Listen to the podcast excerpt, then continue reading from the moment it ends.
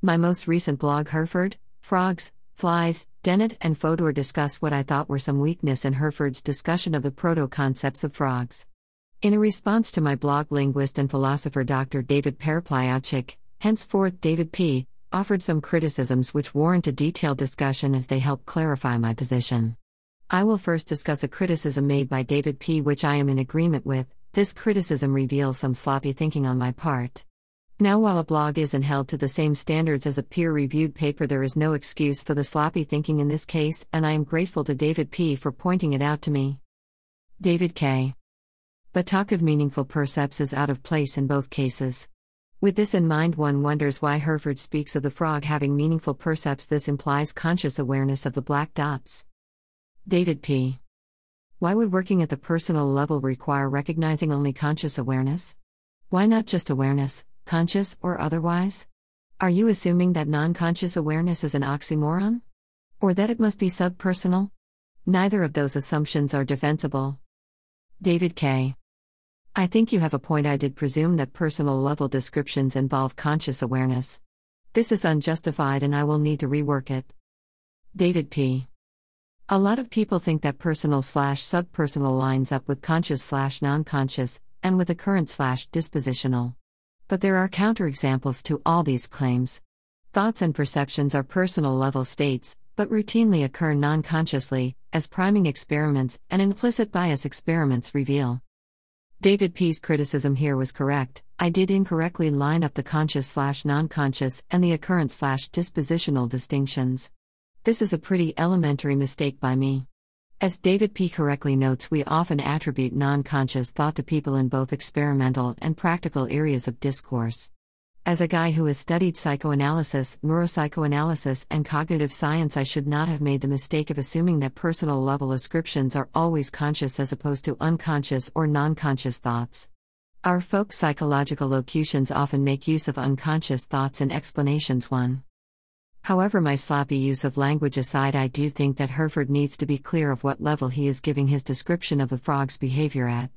When Hurford speaks of a frog having a meaningful percept of a fly, he seems committed to viewing the frog's behavior in intentional terms. He is using the language of beliefs slash desires, whether conscious or unconscious beliefs and desires.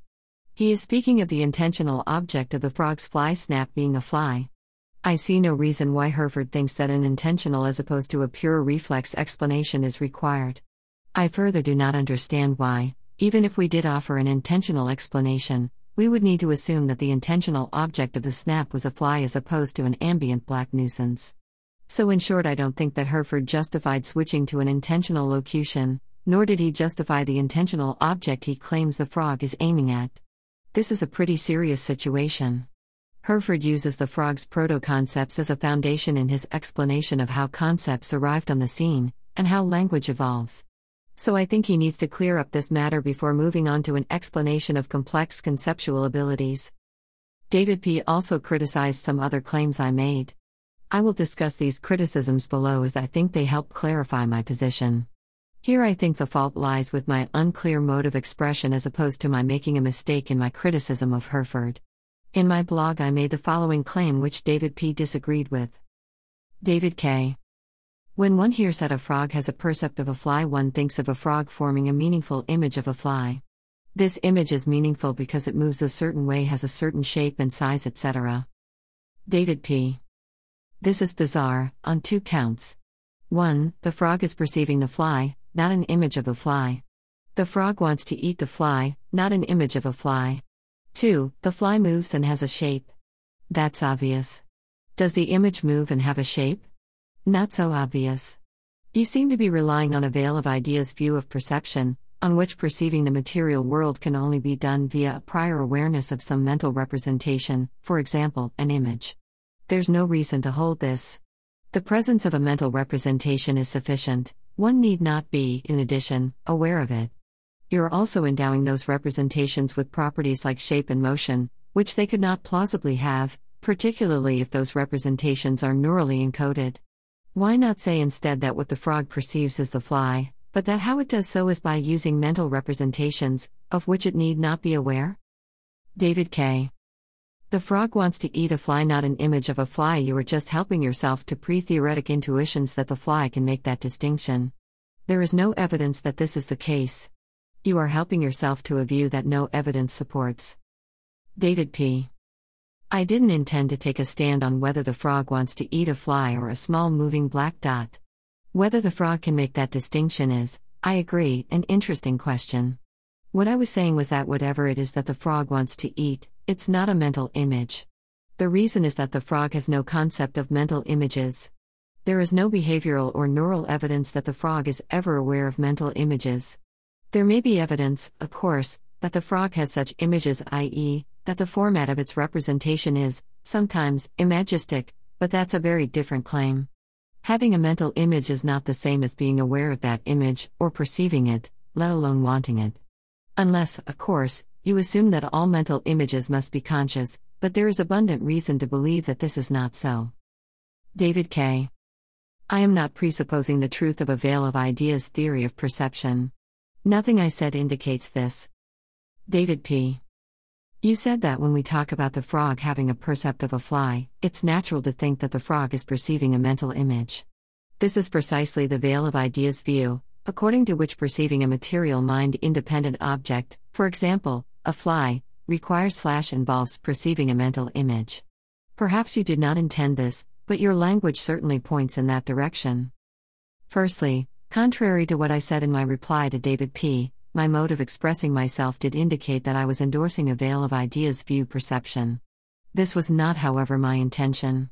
The point I intended to make was that people in general pre theoretically make this veil of ideas assumption, not that I endorse the assumption too.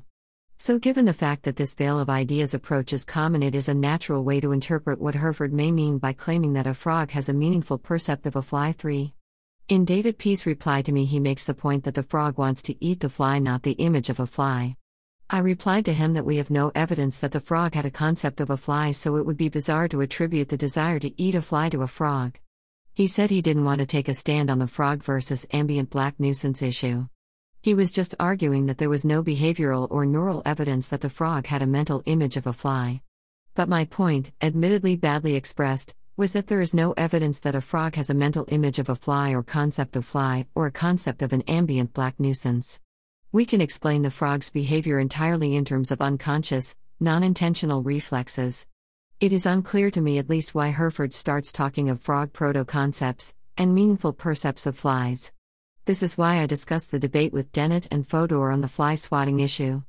I sided with Dennett's conception of the selective environment as opposed to some frog mentalese deciding on this issue what the fly was swatting at.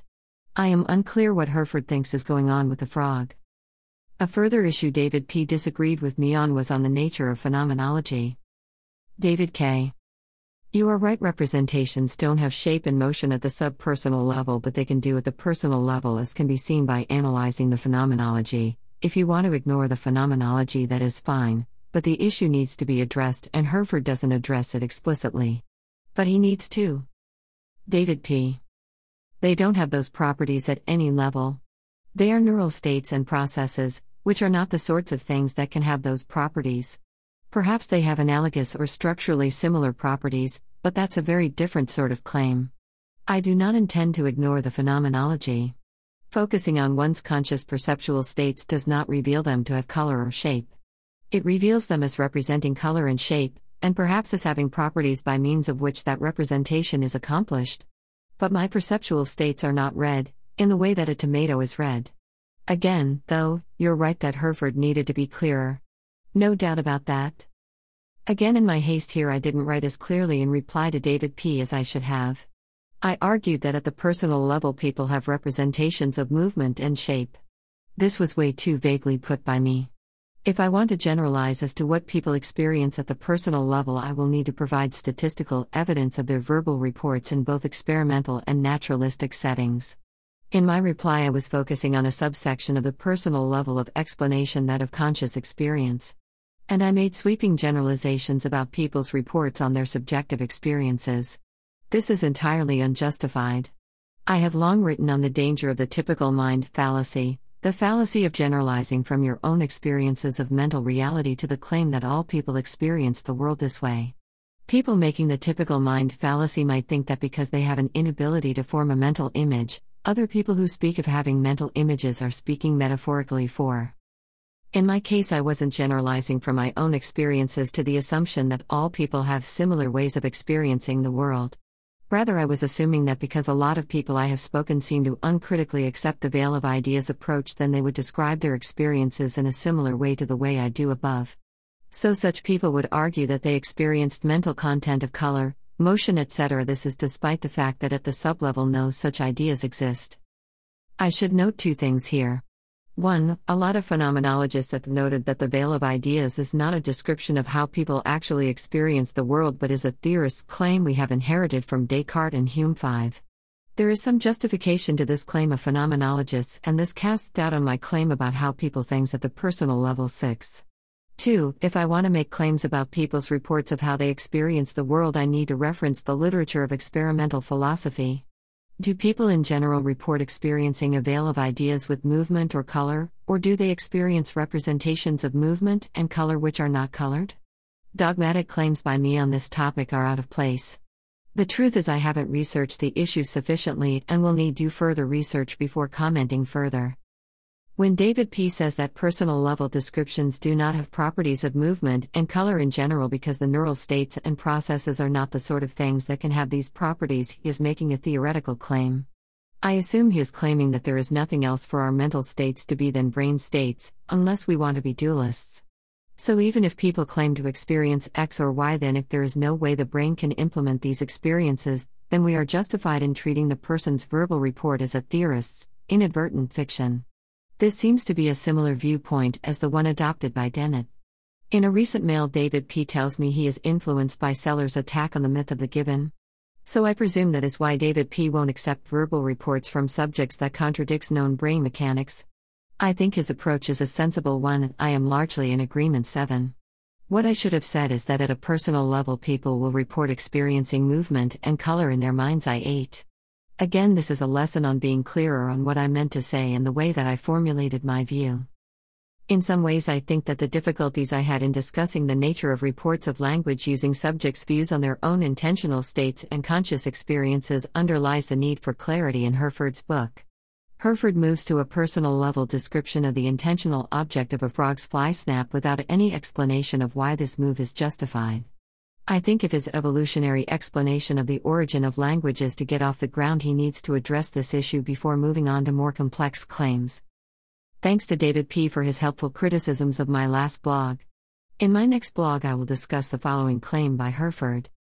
On the one hand, some, particularly some philosophers, deny non humans can ever have concepts. For them, a concept is essentially bound up with language, only creatures with language, so only humans, can have concepts. This view is now largely eroded. 9 Hurford, The Origins of Language p. 61. Hurford doesn't go into the arguments of philosophers who strongly equate having a concept with having a language. In my blog, I will present the arguments as put forth by people like Davidson and Brandom and critically evaluate them. 1 1. David P. uses non conscious as synonymous with the cognitive scientist's unconscious.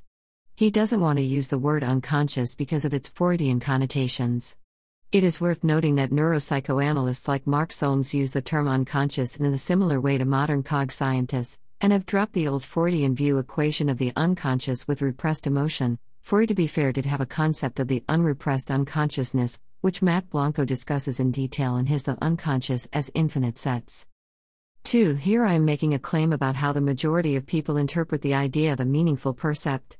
The truth is that this claim remains entirely anecdotal. The fact is, if I want to justify this claim, I will need empirical data. Experimental philosophers are quite good at drawing out what people pre theoretically believe about the mind. I will need to analyze this data closely to demonstrate that people do indeed presuppose a veil of ideas psychology. On this issue, the question is very much open. 3. It could be argued that I am being careless in assuming that because it may be the case that people in general make the veil of ideas assumption, that Hurford is making the same assumption. A trained scientist will generally have their intuitions to some degree modified by experience. This fact makes it even more difficult to interpret what Hurford means and underlines the need for him to be more explicit of what a meaningful percept is for him. 4. William James and Francis Galton have both spoken of the dangers of this fallacy.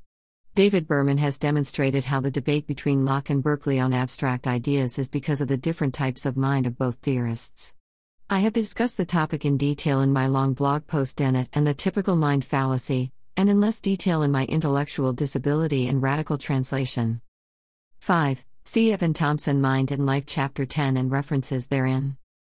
6. Despite the good work done by a lot of phenomenologists, they do not represent the variation in how people report seeing the world in sufficient detail in this author's view. 7. Obviously, this approach is contentious. See Evan Thompson, Chalmers, Alva Noe for debates on the topic. 8. And justify this claim with a corpus analysis of how people actually speak on these topic. 9.